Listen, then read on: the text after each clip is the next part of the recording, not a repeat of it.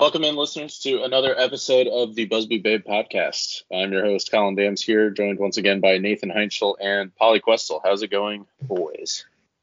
I've got a white Russian stout, so it's oh, bad. We're drinking? No one told me. Wait. I've got a Coca-Cola Zero. Oh, I would have gotten a drink, Nathan. Go get a drink then. Well, I'm in the middle of working out, but I would have been more inclined to start my workout earlier if I knew we were drinking it. Whatever recording time this is, I'm not going to blow your spot. I guess it's my bad. So we have today off because it was a match day yesterday. So yeah, an entire week, one day. Right. You deserve the day off. That's what it feels like when I have to go to a wedding this weekend. So this is my only chance to get chores done. Oh. Whoa, we're going to weddings now? Pauly is multitasking hard right now, by the way. Yeah, well, Nathan's going to a wedding in the middle of a pandemic. Let's not point fingers at me. Let's point fingers at me.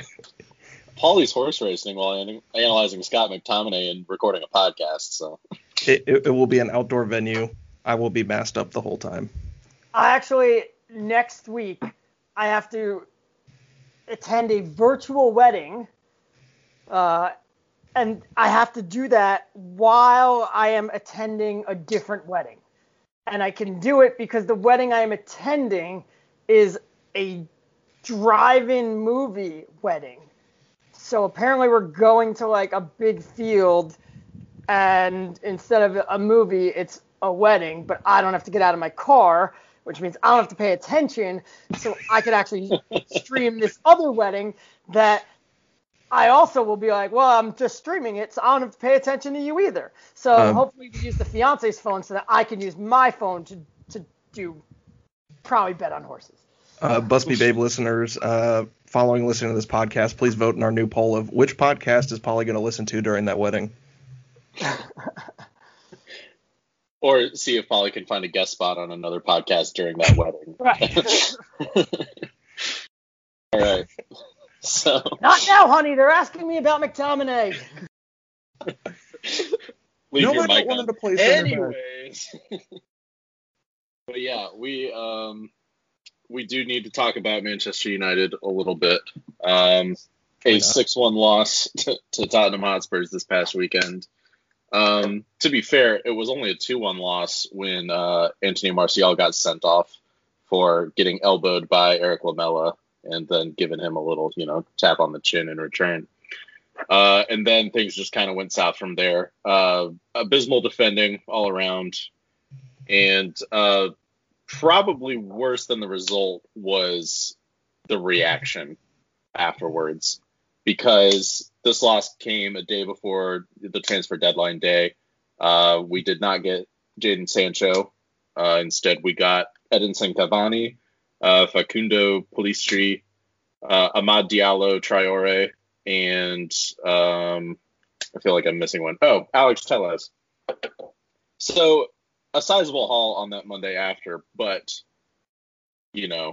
the pairing of missing out on Jadon Sancho and the 6-1 Tottenham loss really got people going on the bird.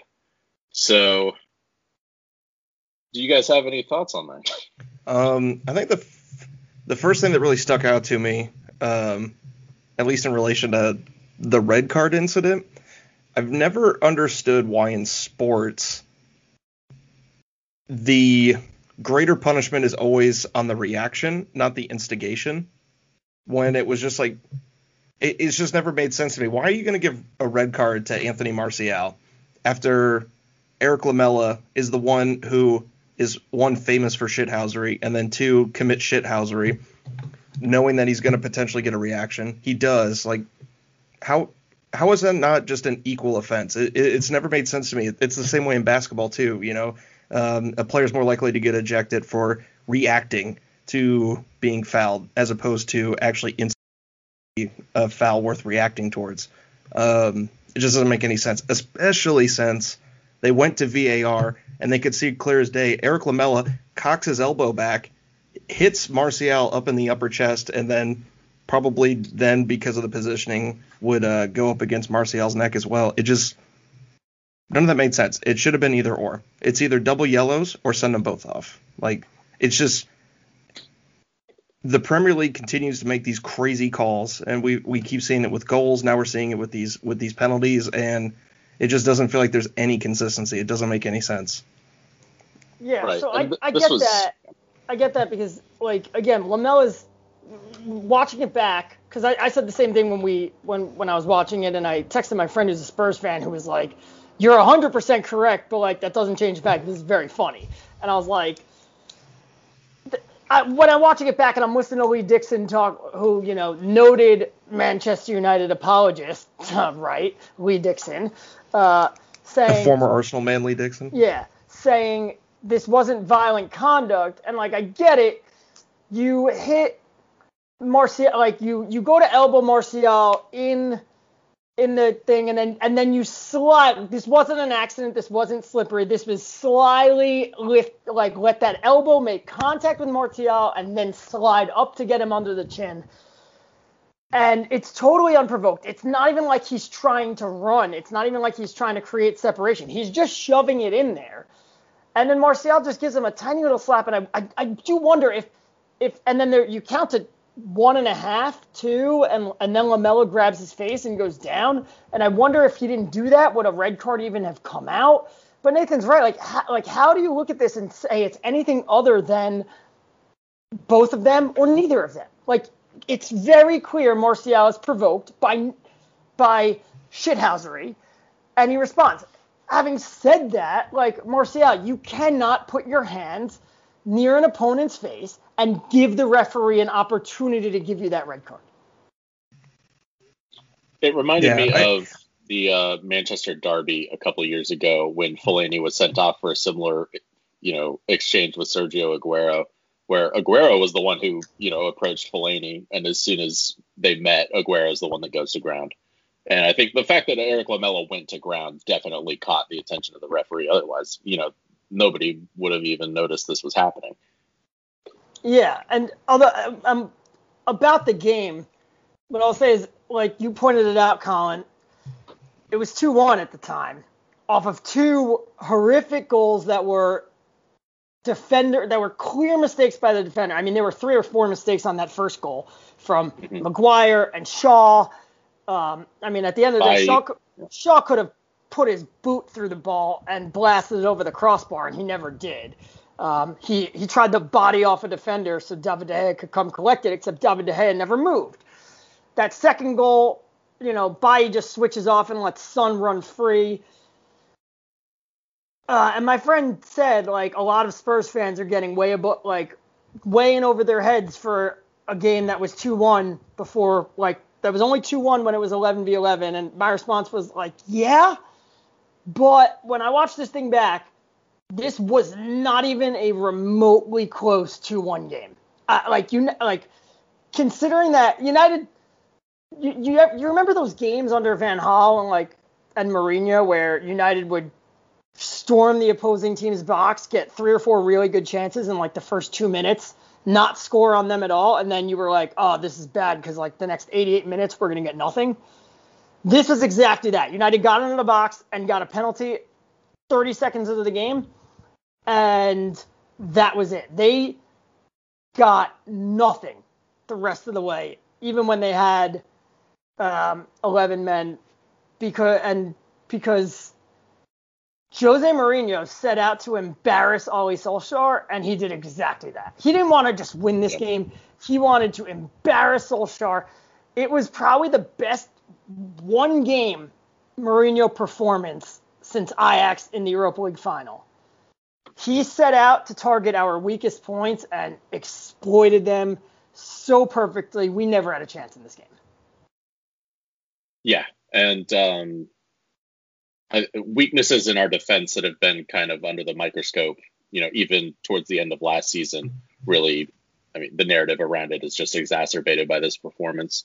Paulie, you've talked a lot about Harry Maguire this week, and there's conversation about, you know, where his head's at, and a lot of people, you know, saying that he probably shouldn't be captain, but I think all of that's beside the point right now when it comes to looking at what Manchester United need to do next. And we talked on the Slack a little bit, and you think that maybe Maguire should take a rest, you know, for a couple of games. And I kind of took an opposite position. I think the thing to do now is to, you know, try and find any sort of stability is to get the Maguire Lindelof partnership back in there. So I was wondering if you wanted to talk about that a little bit, because our next opponents, you know, they're coming fast and heavy. It's Newcastle, PSG, Arsenal, Chelsea. Yeah, I genuinely don't know why he went to Bailly in this game. I think it was, you know, the fans have been screaming for it because they hate Lindelof for since February, I guess. And the defense has been picked apart in two games, although both goals against Brighton were the fault of Bruno Fernandes and not actually the defenders. So I think he was just doing it to spark a change. But, I mean, be careful what you wish for, because Eric Bailly was terrible. But, yeah, Maguire, this Greece thing is clearly affecting him. He just doesn't look right, and he looks off. And I think he should have withdrawn from the England squad and taken time away, a week or so, to just unplug. That's what he went to Greece for, because that's what footballers need to do at the end of a season. They need to unplug, not think about football, not think about anything, just relax for 7 to 10 days. And that's what Maguire was going to do, and then he couldn't, because something happened. Something very traumatic happened, and it's clear that that's affecting him, because it you know, all of a sudden, it's not just like, oh, I got into a little altercation. It's something's been happening that's requiring more focus in his mind than going up against Chelsea or Manchester City. And it's every day. So that time that he had to unplug didn't actually happen, because his brain wasn't being used in the same way. But the stress was, it's not the same stress, but it's the same level of stress. And just come back from the break. Solskjaer tells you, like, you're our captain, we're behind you, but you need to take a break. Put Lindelof and Bailly in there against Newcastle, because they can handle it against Newcastle. The two of them played very well against Brighton in the League Cup, and it wasn't just, oh, Brighton's B team, but as a partnership, they looked in sync. And then go from there. Then you see what to do from there. You could probably bring him back in against PSG, because they're probably going to play a back three, and that's a different conversation. But at least just if he would have taken this time away from England and just had this chance to finally unplug, because speaking with someone, they told me that when he got back from Greece, the club said to Maguire, you need a break, and you just, like, take a week. And he said, no, I'm going right back into training, which if that was Bruno Fernandes, the fan base would have been gushing at that. Oh, my God, make this guy captain. Oh, my God, this guy, what? He'll do anything for the club. Maguire, they seem to hate it, but, like, you know, that's the attitude that he had. And in reality, the club, Solskjaer could say, okay, fine, that's what you want to do. You're my captain. I trust you on this. If that's what you want to do, that's what we're going to do. But now it's been 3 games, and he just looks completely lost, that you have to sit him down and say, I trusted you here. It's not working. We got to do it my way now. I mean, I think I'm in full agreement. We noticed over the summer that he was starting to look a little sluggish.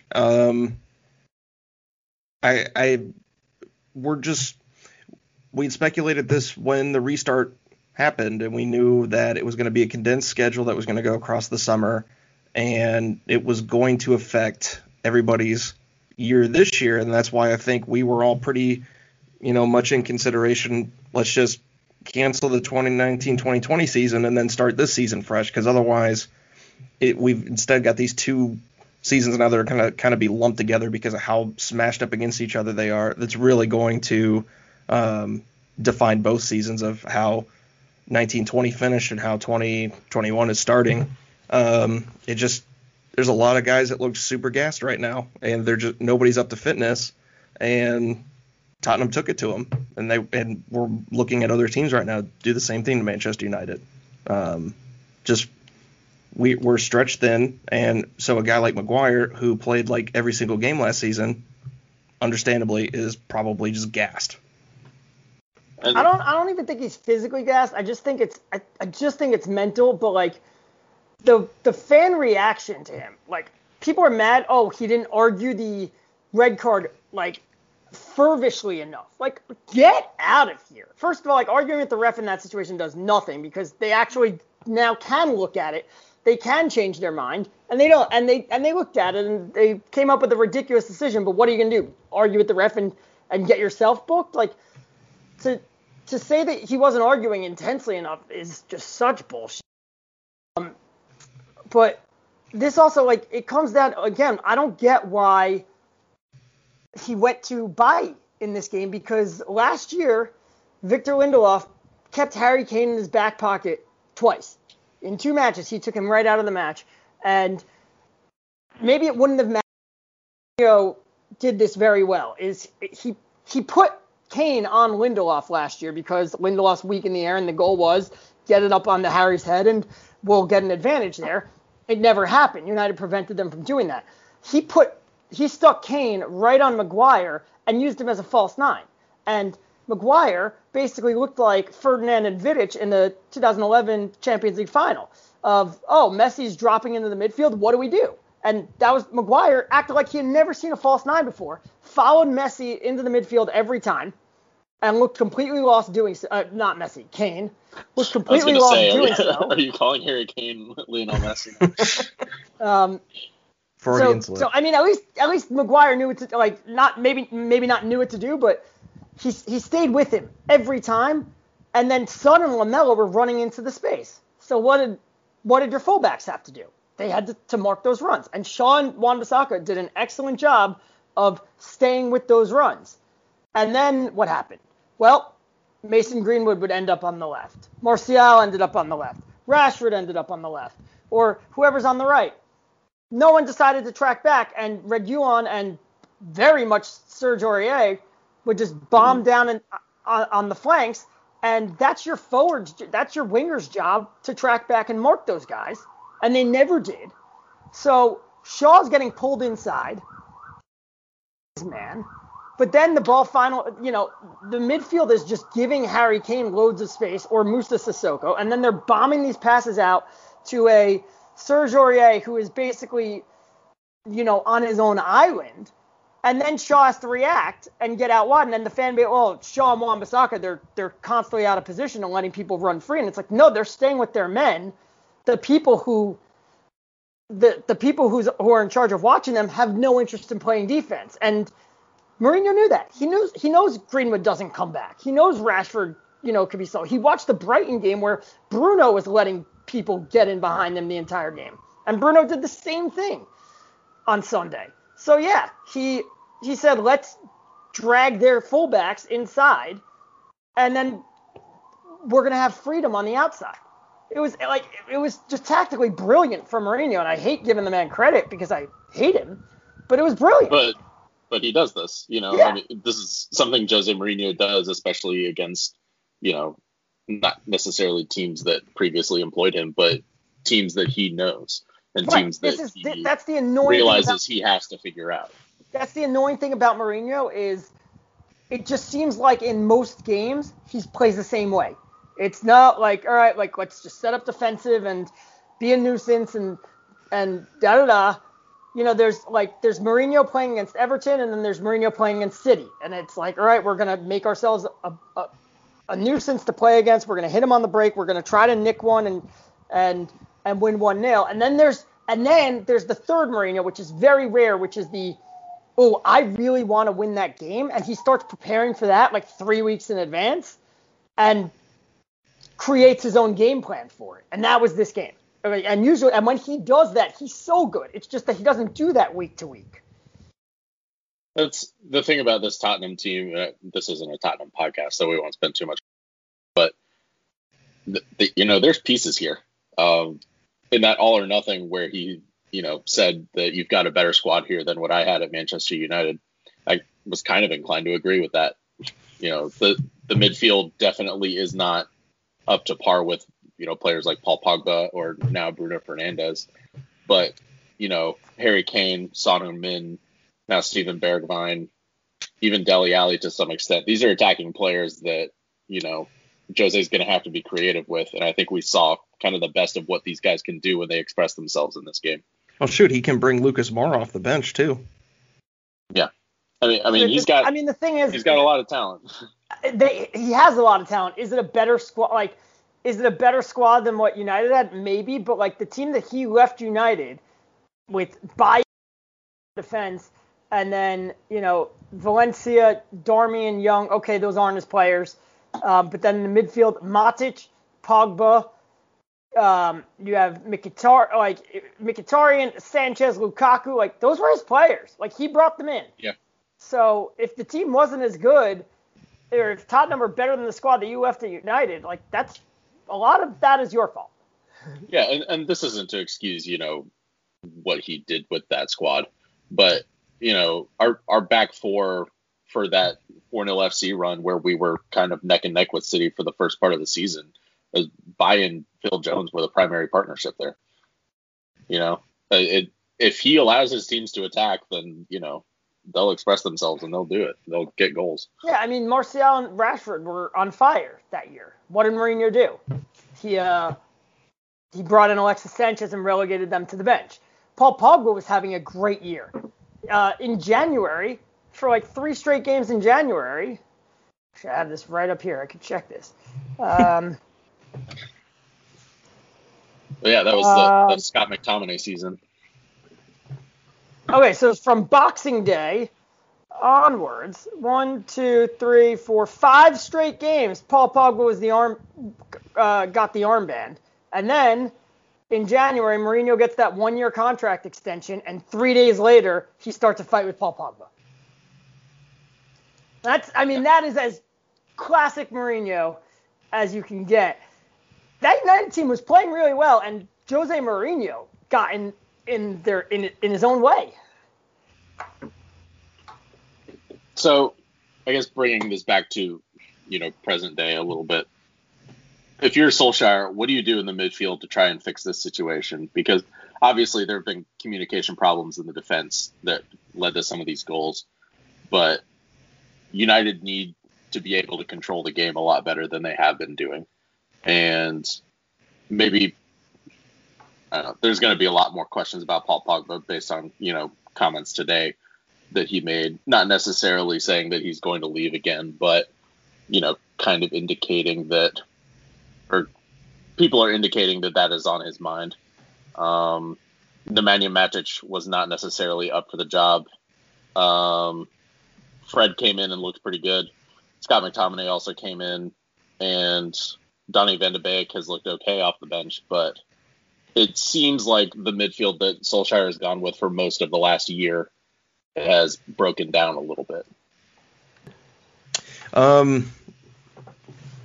Yeah, I was watching Tifo Football just came out with a video today, October 8th, about whether or not Solskjaer could look into doing like a diamond midfield again, just so that way he could better incorporate Donny Van de Beek. And I think the problem that we run into is I just don't know that either Matic has got the legs for it, or, you know, whomever would actually be that, you know, pivot in, you know, covering the back line. It would be nice to get Van de Beek and Pogba in there, and then you have Bruno up top, but then you run into the issue too, and they mentioned this in the video, like, I don't think that Bruno is necessarily a pressing presence that, say, Jesse Lingard was when he first implemented the diamond and it was so successful, you know, the spring of 2019. I just wonder if I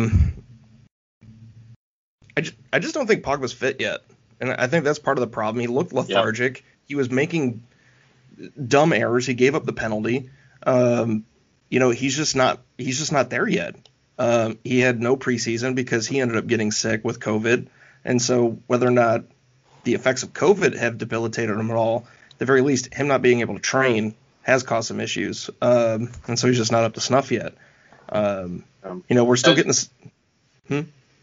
I was going to say Donny Van de Beek is kind of a player that you could maybe put in that role, or if you wanted to play a midfield with sort of free eights, him and Bruno Fernandes next to each other. I mean, Donny seems like he's got the energy to play right now, or be starting games right now. That could be a potential solution. Donny's the only one that looks a lot. I mean, this is a season where... Well, and he had the most preseason out of anybody because Eredivisie actually canceled. Yeah, yep. And but basically, like, anything and everything that could have... I don't want to say wrong, and you'll see why. I don't want to say wrong in a minute, but, like, anything that could have disrupted United's chances to prepare for this season happened.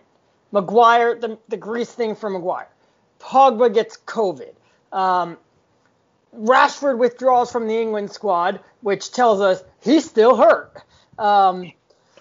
Wan-Bissaka had to quarantine because he went to Saudi Arabia.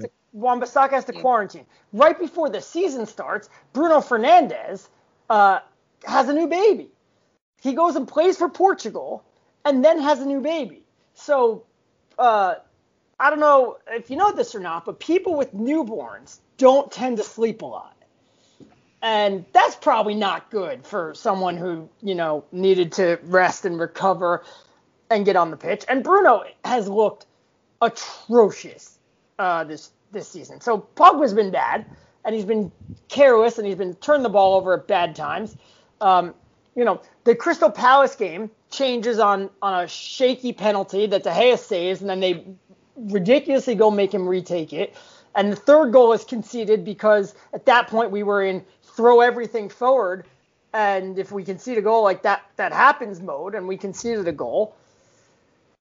This Tottenham game, for as bad as it was, and like as much as Mourinho blew it away, it was just simple mistake after simple mistake. Like that first goal, which we already talked about, that second goal, then by the third goal, Bailly just gives the ball to Matic, who has 8 people on him, and boom, Spurs get it back at the top of the box. 2 seconds later, it's in the back of your net.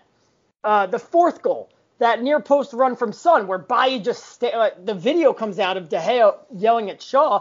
Go watch that from a normal angle, and all of this should be on the site. But I'm not going to name names. Someone hasn't posted it yet.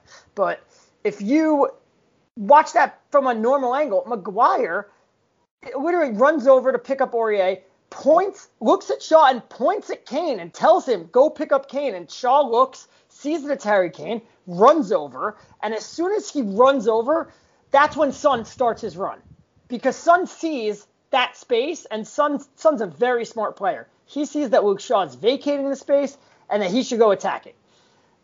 So that leads to the fourth goal. That fifth goal, same thing. Pogba just lets Aurier run free. And then the 6 goals, the penalty. Like, it, as bad as it was, it was just simple mistake after simple mistake after simple mistake.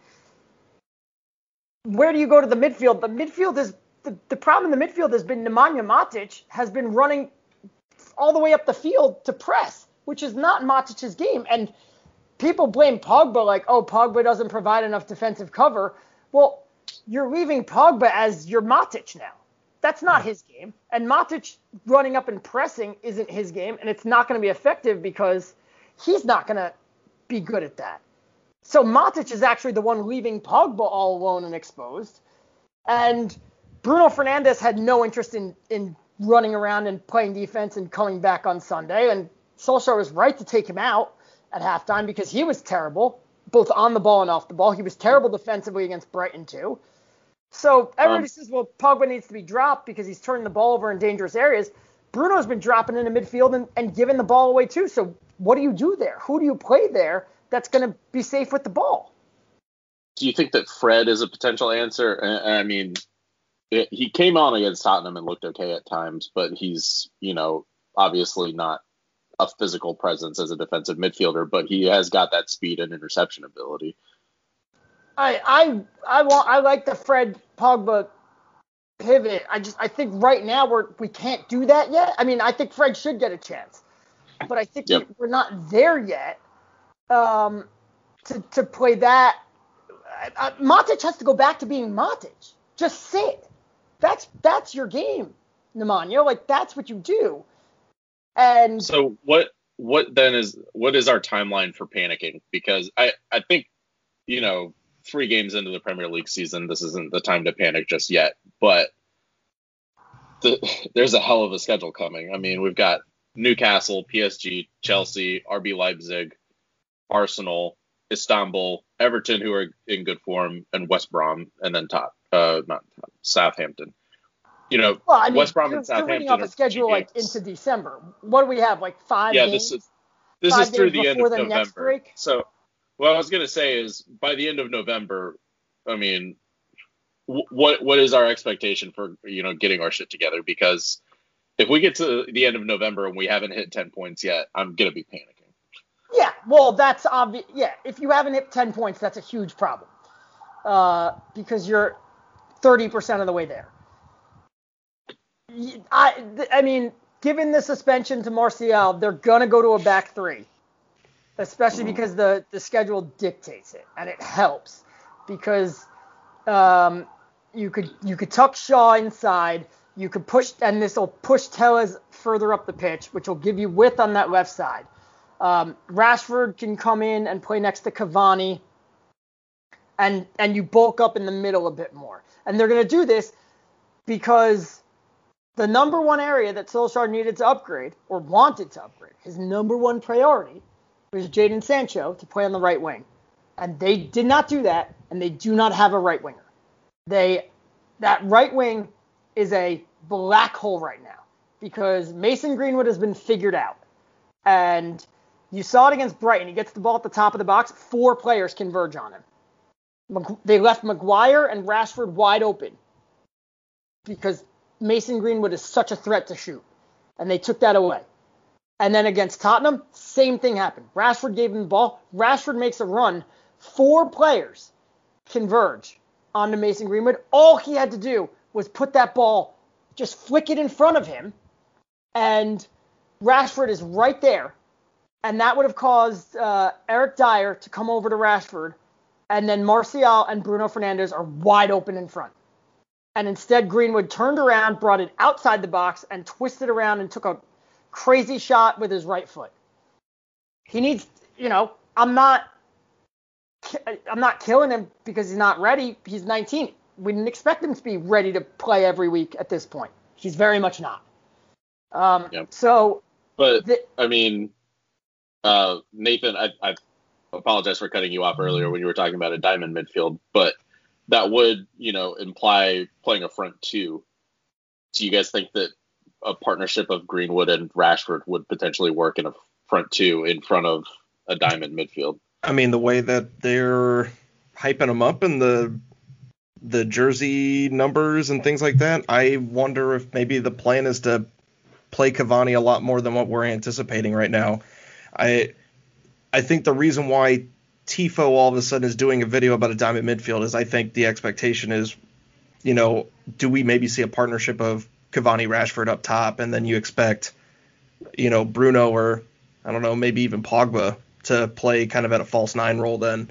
I think we are going to see, like, a lot more Cavani. I think Rashford probably needs to get some more rest and not play as much. Obviously, we're going to be without Martial this weekend anyway, so it's probably going to be Greenwood. And, of course, we won't have Cavani this weekend either because he's quarantine rules and things like that. But I think the reason why we brought in Cavani was to make up for the fact that we do not have Sancho on the right side, so we are not going to play this year with, you know, the prime setup that we'd want where we have a left and a right winger combining with Martial up front. I think it wouldn't even surprise me if we went to like a 4-4-2 at some point where maybe he pulls like a Duncan Ferguson, like we're going to get back to the basics and just do like an OG 4-4-2 just to like shore up the back line, make sure we're not shipping goals, and then, you know, rely on the fact that we have Edinson Cavani, who, despite only playing 7 games last year, and I'm sure that's not age related at all, tends to find the back of the net pretty frequently. I think he's going to be a crutch that we lean on, almost like we leaned on Ibrahimovic in 2017. They don't have the personnel to play a 4-4-2, but I do think Cavani's going to play more than we expected him to begin with. But I think you're running into a problem now because you don't want Rashford to burn out.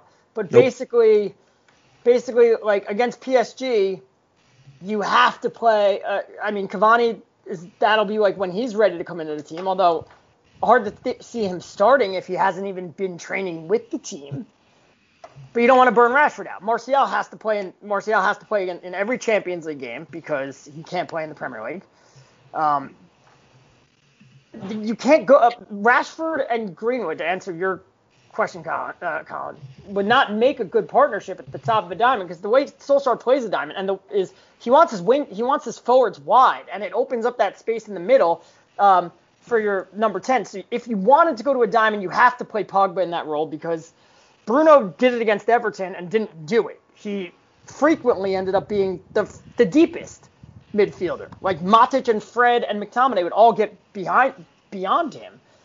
And you need to actually kind of play as a striker in that situation. But Greenwood and Rashford are not good in split striker formations. Rashford has scored a few goals against Tottenham, against Liverpool, but that's about it. United score don't even score a goal a game when they play with the split strikers. And it's not the best formation for Rashford, and Greenwood when he plays there is invisible. He had to be subbed off against City in the League Cup. He was invisible against Everton, so that's not a formation for him. So, the diamond, it just doesn't make sense to me, because you take your best players and you take them out of their best positions for the sake of what? To put Van de Beek on the field? To get it, last year we did it to put McTominay on the field, so at least Van de Beek's an upgrade there. The one thing that says maybe it could be different is the Cavani factor. If Cavani could play as that right striker, Rashford and Martial could both be a left striker. Neither of them could be on the right, which is why it doesn't work for the two of them. And with Telles being a more offensive fullback, maybe you can get something from that, but I don't see him trying it too soon. I think he'd go to the back three much quicker, because he's a defensive guy, and defense has always been the priority for him, and he needs to shore up that defense before he even thinks about the attack. Right.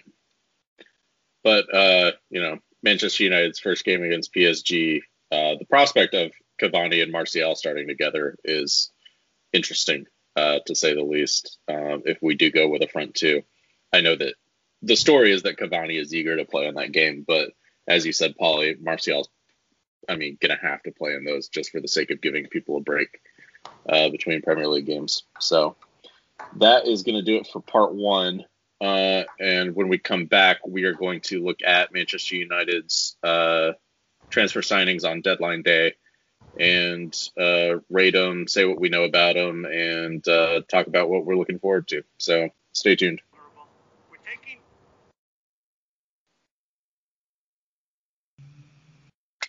And we are back for part two. So deadline day for this weird transfer window was this past Monday.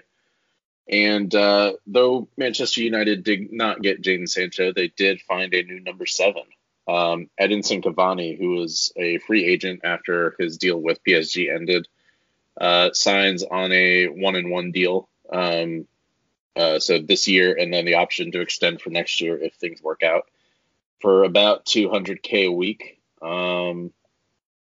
Big name, but not necessarily the player that he once was.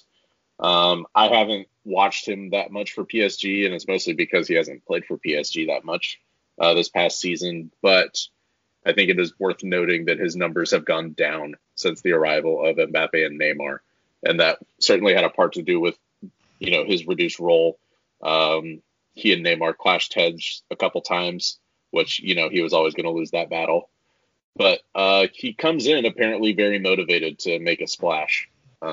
So, yeah, I guess we'll see how this goes. But for now, how do you guys think about this transfer? From an optics perspective, it stinks. Just really, SpongeBob's onion breath stinks. It's been a free agent all summer, and we signed him on deadline day. And the reason why he's been a free agent is because he is older and he wanted way too much money. And even though all of last year, they talked about how him to Atletico Madrid just made too much sense. He was the perfect fit, and it was basically going to happen. It never did because at the end of the day, too expensive, and he's older.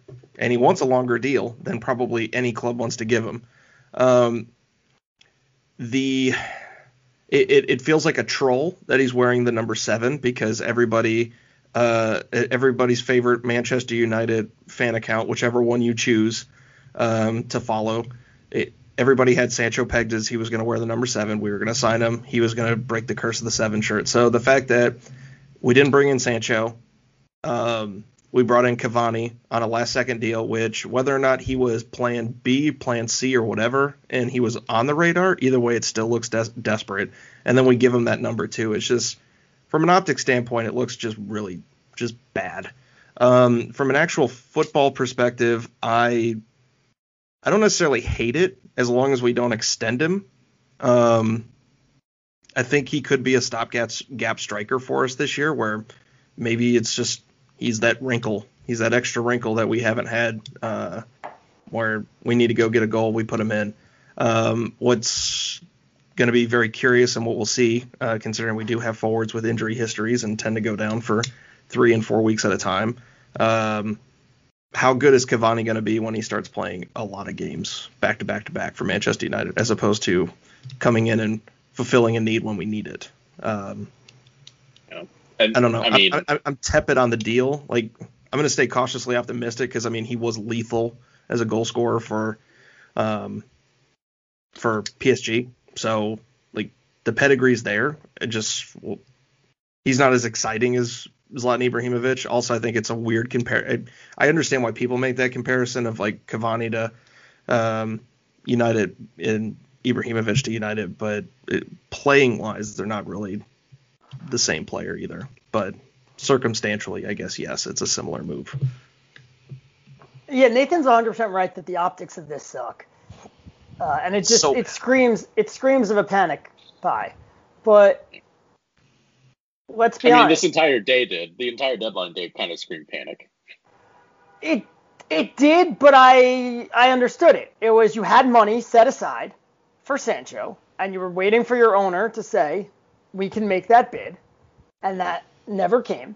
And when you finally gave up on Sancho, it was like, okay, well, we can now go through these other deals that we have already worked out, and we could spend that money because it's sitting here. If we had you know, like Pellistri, Diallo, those things didn't need to wait until deadline day. No, but if we had made those deals 3 weeks prior, then we wouldn't have had any chance at signing Sancho. And Solskjaer was, you know, up at Woodward's face every single day being like, no, go get me Sancho, go get me Sancho. And Woodward was apparently yelling at Joel Glazer, like, to let him get him.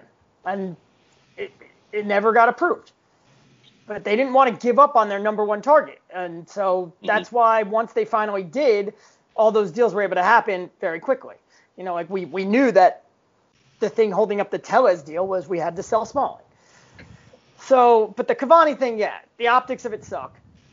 He's a better fit than Zlatan is, and kudos to the club because they didn't get suckered into a bad contract. Like, his wages are actually fairly reasonable, and it's a 1-year deal. If he sucks, they could say we're not extending you. They don't. It would really, a lot would have to go right for him to get extended, basically because Ollie clearly wants another striker. I think that's clear that Martial might not be his guy, and that he wants somebody else, and so somebody else long term. Probably Erling Haaland, and if Haaland doesn't come on the market next year, then you know, you maybe extend Cavani. I'm just afraid of, like, if he hits a stretch where over the festive period he scores 5 goals, 2 of them come in like an FA Cup tie against Coventry, and all of a sudden they're like, oh, he's on great form, let's extend him, and it's like, well, wait, like, he has 8 goals this year. Like, seriously, like, we're giving, he's got one hot streak, and suddenly, like, we're extending him. Like, we love a January extension. That is kind of the thing about this deal that makes me feel a little bit better, is that I mean, one, we're not paying him, you know, $350K or something like that a week. You know, paying agents fees sucks, but apparently they got them lower than what his agent was initially asking, you know, Atletico for. And being on a one-year deal with a +1 extension makes it a lot nicer to swallow than if he signed a 3-year deal or something like that. And it was also, people were talking about, like, Cavani, oh, he's a great plan B. And it's like, I hate the term plan B, because plan B, it just makes you think we're going to put this guy in and then our whole strategy changes. And it's like, no, like, right. He's a good plan 1A. Like, he could fit into our team the way that we play, but he also gives us a different dimension so that we could do a couple of other things, which we don't do because they're inefficient, but, like, you need to do them, you know, to open your, so that you don't become one-dimensional. It's like, again, sorry for the cross-sport comparison, but, like, in the NFL, why do you hand the ball off to your running back to run into a wall of 300-pound linemen for a gain of 3 or 4? Like, you do that, so, you know, it opens up the play-action pass, and, you know, so the defense stays honest. And they don't just think that you're going to throw the ball every time. It's a lot easier to throw the ball for 8 to 15 yards than it is to run for 8 or 15 yards. So, like, you know, having Cavani in there allows you to do some other things that open up a defense and allow us to do what we're best at against a defense that now has to watch out for a few other things. Right. And another thing as well with the Zlatan comparison, I know that Cavani has that reputation of having a pretty big head on his shoulders, you know, literally and figuratively, but he doesn't come with that personal expectation that things are going to revolve around him that I think maybe Zlatan did, which is probably what Ole wanted. We had to play Zlatan's way. It killed us. Ball to feet every time. It was like all we needed was a player to run in behind. It's terrible football. Awful. We signed Paul Pogba for what? To pass the ball to Zlatan's feet? Come on. Like, you signed Paul Pogba to get somebody who can run in behind, and the defense has left us so much space to run in behind because Zlatan refused to do it. And they knew it. What a flex by Zlatan to be like, give me Pogba to pass me the ball. But this one, he should have passed it. Yeah. God. I think that was actually Pogba's first game, was that press conference. Anyway, next signing.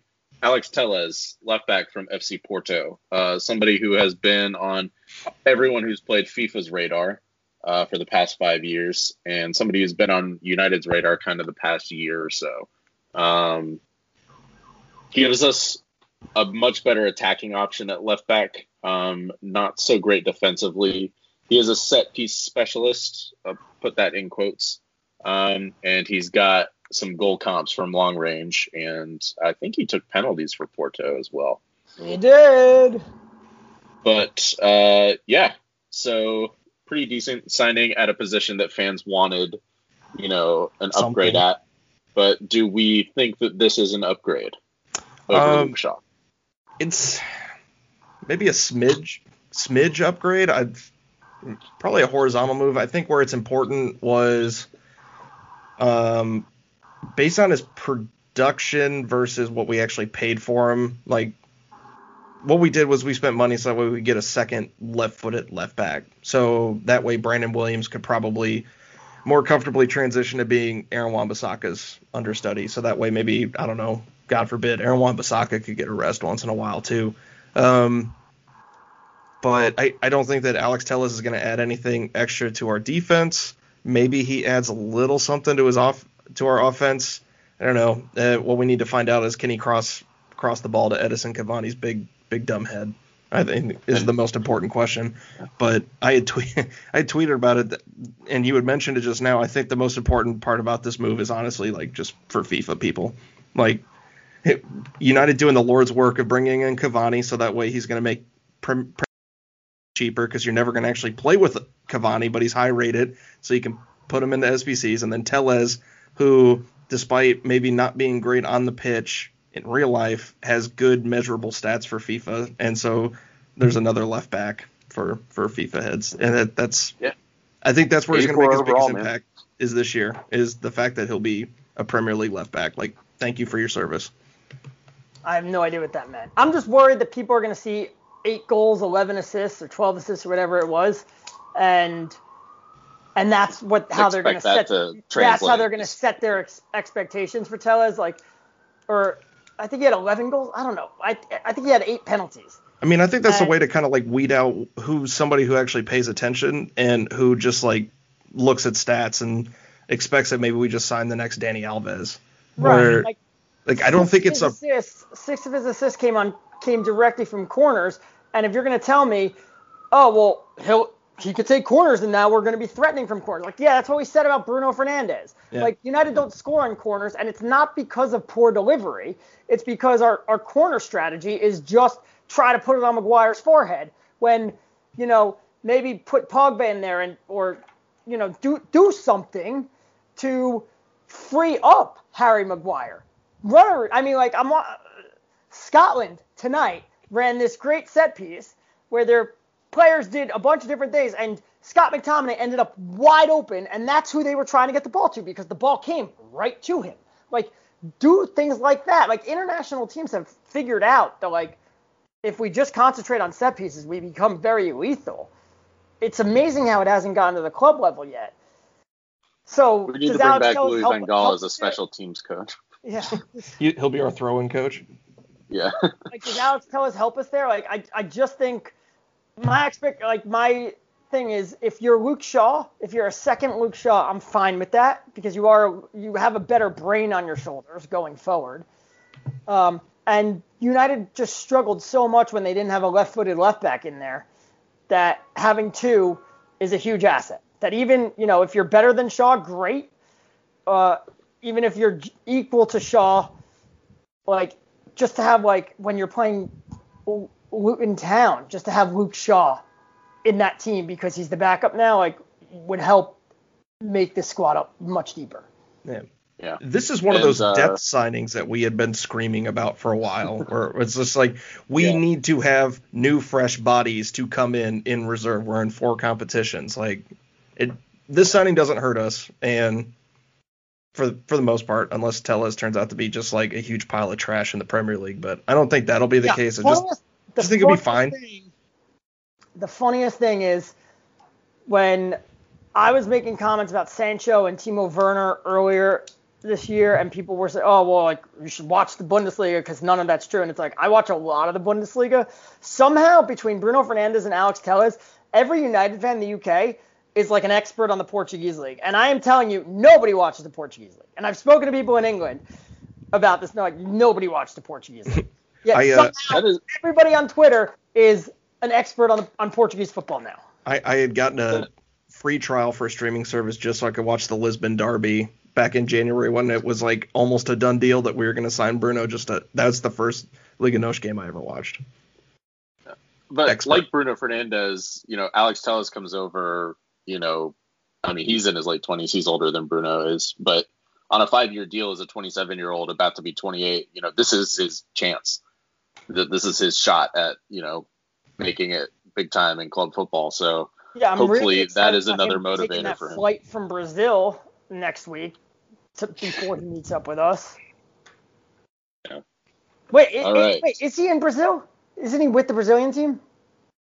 Yeah, he's Brazilian. I don't know if he is in the current team. I have not paid attention much to international squads. I don't know either. I just remember seeing, like, you know, the crazy, hysterical, the sky is falling fans basically being, like, on Friday or Saturday being like, if Telles isn't signed by tonight, he gets on a plane to go to Brazil for the international break. So just looking at the schedule for international friendlies, I'm not seeing Brazil fixtures or really. They might have maybe they have qualifying going on. Yeah, those are under friendly, so they may have their own. Like, yep, here we go. Yeah, they play Bolivia tomorrow. Yeah, and I'm just gonna ask, like, considering, you know, everybody else's situation. And Cavani, but if he goes to South America, like, doesn't he have to quarantine when he comes back? I want to say that is correct. But I don't know for sure. And I'm guessing you guys don't either since you asked that question. He is on the team. Okay. And he's only had one cap in his life.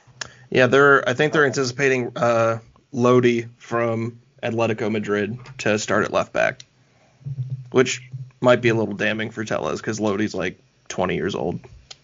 He's 22. You know, Brazil have been blessed with very good fullbacks over had the last decade or so. But yeah, one cap in the Alexandro is four. So moving on to the next signing, Facundo Pellistri, a young Uruguayan winger who is a pure winger. He only has one, I think, professional level goal in his career this past season when he was at Peñarol. But from what I have seen of him, you know, these brief YouTube highlight videos and compilations and Welcome to Manchester United videos, he's a tricky, technically gifted winger. He doesn't necessarily have the same kind of, I guess, acceleration speed that you know, Marcus Rashford and Jadon Sancho have, but you know, he is good in tight spaces. He's a decent passer of the ball, and he's good in link-up play on counterattacks. But still, definitely a developmental project, it would seem. Yeah, and I think that was the purpose of this signing. I don't think there was any. I hope there wasn't any intention of signing him and expecting him to play like significant minutes this year for the first team. I think that's one for the U23 team where it sounds like they've been scouting him and they do like what he brings to the table. So let him play for our U23 team and see how he pans out. Yeah, he was on the radar of other Premier League teams. It seems and he was linked with Chelsea and Manchester City over the past year. But get him before they do. I don't think he's going to go to the U23s. I think the plan is for him to come in and be with the first team. And in a normal year, yeah, maybe he'd play a game or two with the U23s, but that's difficult now because they're in separate bubbles.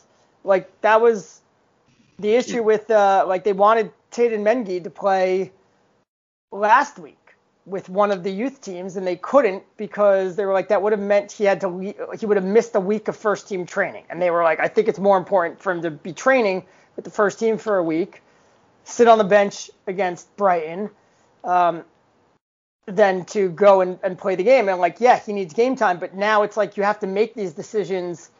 It used to be like you train with the first team, but like we'll send you down to the U23s to play. You can't do that anymore. Yeah. You can't do that right now. And he is listed in the Champions League squad as well, the 25-man squad, which had some notable exclusions, but UEFA has a B-list rule now where no notable homegrown players can, yeah. Yeah, like we do this every year. Fans go, why the hell is Mason Greenwood not in the Champions League team? The Men put out an article that's headlined, Mason Greenwood left out of United's Champions League squad, and it's like, no, like you don't. Those clicks. Yeah, 21 under or something, homegrown. Like, you don't need to put him in the squad. Like, this is ridiculous. It's ridiculous that fans just do this year after year after year. Outrage culture, man. It's disgusting. And our fourth and final signing of the deadline window was Amad Diallo Traore, who is a winger from Atalanta, who have had quite a few of their products picked from their academy over the last year after their recent Champions League success. But he is not joining the team until January because of work permit issues. But, yeah, thoughts on this? Another, I guess, similar to Pellistri deal where, you know, ideally he turns into the kind of player that Jadon Sancho was supposed to be. Yeah. I mean, it's hard to expect somebody to be Jadon Sancho because I don't think people realize how good Jadon Sancho is. A once-in-a-generation talent, Jadon Sancho? Is that what you're saying? I mean, maybe Joel Glazer doesn't realize. Yeah, people were saying, like, oh, you know, it's a good thing. Like, last international break, people were like, we shouldn't even spend the money on Sancho. He played like shit for England. It's like, all right, base that on two games, dummy. But, like, he is so good. this guy tracks basically like hockey scoring for Borussia Dortmund, like goals, assists, and secondary assists. Like they give it. Jadon Sancho, it's so like he'd have like he had 20 assists in all competitions last year. He would have had like 37 if we gave out secondary assists also, and like Ousmane Dembele and like all the players who came before him at Dortmund, like they never came close to like the numbers that he would have been putting up. But yeah, that's the hope. The hope is that these guys become good players and that they fit in and you know grow and become stars, or at least you know good reliable options to have. And the other hope is that they don't find themselves in a Dan James situation, which I said, you know, Dan James was a victim of circumstance in that he got off to a hot start, but at the same time, Pogba went down, Martial went down. We realized very quickly that Lingard and Pereira were not going to provide anything, and suddenly James had to play every week, and he was doing a great job of that, and he made himself undroppable because no one was even, you know, there was such a drop-off between Dan James and anybody else that this player who was supposed to be a squad player had to play every game, and we tired him out, and he got tired, and he lost his confidence, and he has yet to gain it back. So you want to hope that, like, when these guys come in, we're not in a dire situation where we're like, oh, we need you to be a savior. And we're not in a situation where, like, if they do come in and have a very good first two games, that it's not like we don't have anybody else and we just need to play you every game.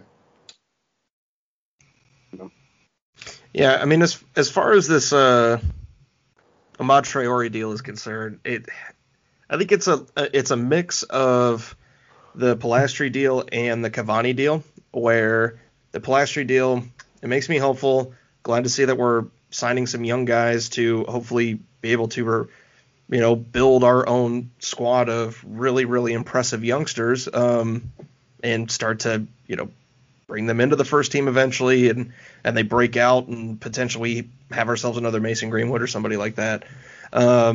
Certainly United's hit on a couple of these where they bring in a relatively unknown, you know, teenager for a fee, like an eye-watering fee, and then they turn out to be all right.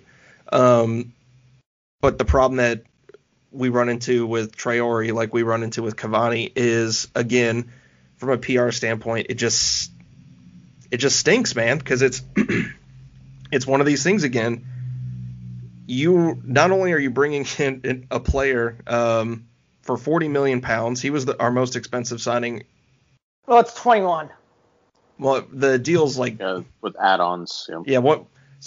But the number that they throw around, once again, for the public relations point, everybody's throwing around the 41 million number. Yeah, that's what they're always going to throw around. And yeah. I found out why that is it had to be high because otherwise he wouldn't have been able to get a work permit. Yeah. Because the club had to show that, like, oh, he's a significant investment that we need. Otherwise, the work permit wouldn't go through. So so it wasn't even like Atalanta like held out on us. It was like we needed to make the deal. I mean, we're only paying half the fee right now. Like, there's a chance if he sucks, we're never paying the second half of that fee. No. But so again, to make the first half high because of the work permit.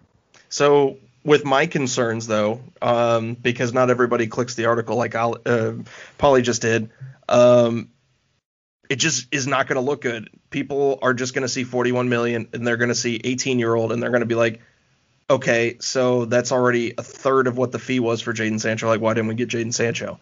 And why was this? I don't really feel like we... Most of that 21 million isn't being paid this year. That's right. The biggest thing I think that's coming out is...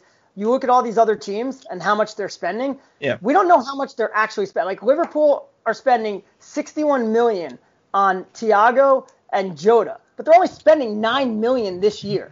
Yeah. And that's offset by a player sale. So like 9 million, that's all the money that they have. So like when people are worried about Liverpool are going to be in for Jadon Sancho next year. Like, Liverpool don't have any money. The same way that we are struggling financially, Liverpool are struggling even more. But they have a disproportional amount of Jota and Thiago to have to pay next year. Like, they don't have money for Sancho. Yeah, but this is just, like I said, I'm approaching this right now from just a public relations standpoint. It just doesn't, you know, there's a lot of people who aren't going to read the articles, and they're not going to do this, and that's what's causing the toxicity in the fan base. And so what my concern is Manchester United, and if you read that report that came out in The Athletic, literally hours after the deadline ended, what was the point of bringing in Neil Ashton if it looks this bad from the outside? Like, I cannot understand. Either they are aware of it and they're just not addressing it properly, or they are blissfully ignorant to what it looks like from the outside. But the idea that if you knew that Jadon Sancho was going to be too much this year, because we know what the finances are, United has to post $65 million in profits. Otherwise, technically, they could be in default of their loans, and so that's a number that they're always concerned with. They're concerned with the fact that they were going to post $100 million in losses because they don't have match day revenue, and then they've got the Premier League broadcasting rebate that they have to help put money towards as well. So you've got all these financial things that are happening. If the price for Sancho was too much, why was Sancho on the table all the way until the final day? I know he was Ollie's guy, but at some point, I think you have to organizationally come out and say, hey, this is the situation right now. We're not going to buy this player for this much money. We're not going to be bent over a barrel by Dortmund because he's got an additional year on this contract. We are not going to pay $120 million that could then build up to what they were saying was close to $250 million was the number that was reported by The Athletic. So once again, I just think from a PR standpoint, Manchester United just fucked this whole thing up because they've never come out and said, hey, this is what's the deal. This is why we're not going to do this. We're bringing in these other people instead. I understand that they want to. They couldn't do that because if they do that, it tanks the share price. And the only people that they actually care about responding to are the shareholders. Right. So, but this is one of those things that where they're not managing any of this properly but they're quick to point out like, Ed Woodward and the front office, they're not comfortable with the way people react on Twitter. And then more unfortunately, because things have gotten so bad too, there was the report, I believe was Woodward like switching his residence or something after that protest and more nefarious things happen outside of his house as well. They're just, What's your PR team doing is what my problem is, and why it's just so head scratching. Like, I understand you got to maintain some kind of appearance because the last thing you want to do is if you don't have any money, but you're the quote unquote, you know, third richest club in the world. Like, you don't want to appear broke. You know, it may or may not have some allusions to a particular president. But it's just one of those things, like, appearing to be rich still helps your brand. But at the end of the day, like, manage your expectations so that way it's not this bad because, you know, Manchester United right now, if we had fans in the stands, can you imagine what that Tottenham atmosphere would have been like? It would have been worse than the Burnley game. Yeah. These are correct points. Yeah. And the way that things are just toxic in general right now, this obviously doesn't look great. But I guess a few days removed from accepting that Jadon Sancho wasn't happening, this is a transfer window that I can feel at least a little bit positive about. Obviously, and with Diallo coming in January as well, that puts another, you know, why wasn't this done earlier tag on, you know, a second player in this transfer window. But, you know, we're a slightly deeper team now, and this also gives us, you know, a chance to continue to work with the team that had done so well at the end of last season to get us into third place. Yeah, and that's why I wish they would have been a little bit more firmer up front with Jadon Sancho. I don't think you have to get into the full on finances. I think you can just say, hey, you know what? It's a pandemic right now. We're not paying $120 million for Jadon Sancho. Dortmund has priced this player outside of the market for no club to purchase him. Whatever. We're going to continue to now build our squad in a way that you know, increases our depth, brings in potential youngsters who are going to, you know, potentially become great players. And we're going to bring in a couple veterans who are going to shore up guys that can come in right now and help this team out as we're in four competitions. I think if you come out and say all of that, now all of a sudden there's not this added expectation on some of these players that's like, oh, you know, you're the leftover since we didn't get Jadon Sancho. And if you don't, you know, and now if Jadon Sancho has a couple sick games for Dortmund and then we look like crap, you know, and maybe Cavani and Telles are both in the starting lineup, it's only going to get worse. That's what it is. This is just going to get worse because they've not managed expectations. Right. All right. Well, I'm available for a consultant fee at Neil Ashton. Yeah. All of us are available for any Manchester United related job. I'm gonna ruin the positivity. Right. And basically whatever we said at the beginning of the show about the plan against Newcastle, Eric Bailly pulled his hamstring. Just now? Cool. I think it was a few minutes ago, but I got a text saying that he came off injured and he pulled his hamstring. Dude, so on brand for Eric Bailly. Right? He had just completed like 90 minutes in like 3 games, so. Yeah. He was probably doing a from behind like slide tackle or something. Yeah. Or something acrobatic. Is Rafa in the country if we need him? Twanzebe's back in yeah, Axel Twanzebe. Man United kind of made a big deal about that too. They were pushing this whole Twanzebe interview. He's eager to get back to things, so maybe we will see. Well, Twanzebe as part of the defensive partnership. After that Tottenham game too, they got to because everybody was watching that game going like, well, why didn't we go harder for Upamecano? Because again, that was a name that was pretty heavily linked with us. No, linked by the fans. Never actual anything substantial. Again, so manage expectations. Be like, hey, no, we're not doing this. Well, you can't because then you know you're not gonna get linked with 100-something players a window. See if you, and most of it's bullshit. Yeah. So if you come out and say, oh, we're not in for Upamecano, then it's like, all right, well, why didn't like you know? I guess you are in for the other guys. You know, you can't just, if you start denying it, it opens up Pandora's box. I think the story early on, at least from The Athletic too, was that his release clause can only be triggered after this season concludes. Yeah. So if he is on the radar, you know, he's a potential future. Real quick though, before we get out of here, do you guys think that this Jadon Sancho thing is over and done with now? No. Do you think that we... No, they'll go back in for him next year. Unless Pochettino wants them, I think they're out.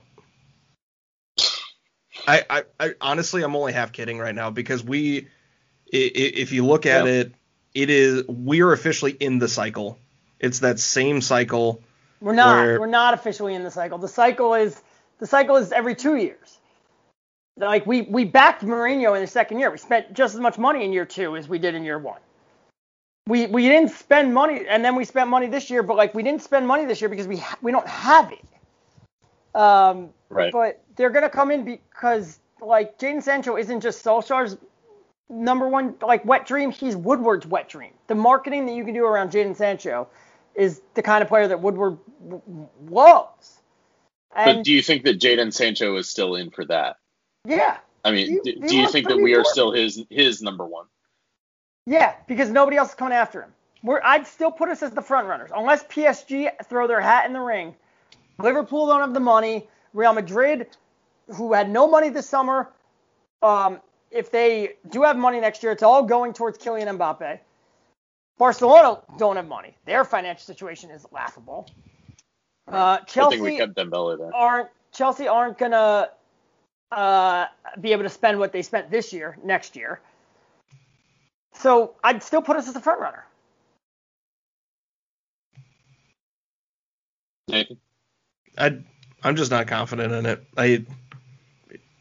For all the reasons why it appeared to be done and dusted, and for what we were finding out now is it was not nearly close to that. I just don't think that United have the wherewithal to get the deal over the line. And it would not surprise me if, as Chelsea's shown, they can just have money appear out of nowhere.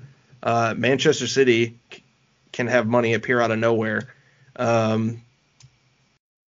I don't know. I'm sure Barcelona will find some way to fix their situation too. I don't know. I'm very pessimistic towards it right now because it just. Right. Barcelona's situation can't be fixed in a year. It's going to take years for that situation to be fixed. No. That's why they're going to sell Messi in January. To us. All right, we're going to end the podcast. Speaking of financial hell. Yeah, we've been talking long enough, and we got to get out of here. So thanks for tuning in, and we will be back maybe next week, depending on if there are any news developments. But we'll definitely be back to preview Newcastle and the Champions League. So exciting stuff. The season is still happening, even if we don't have Jadon Sancho. Positivity. Let's go. I've been Colin. Serenity now. I'm Pauly. Auf Wiedersehen.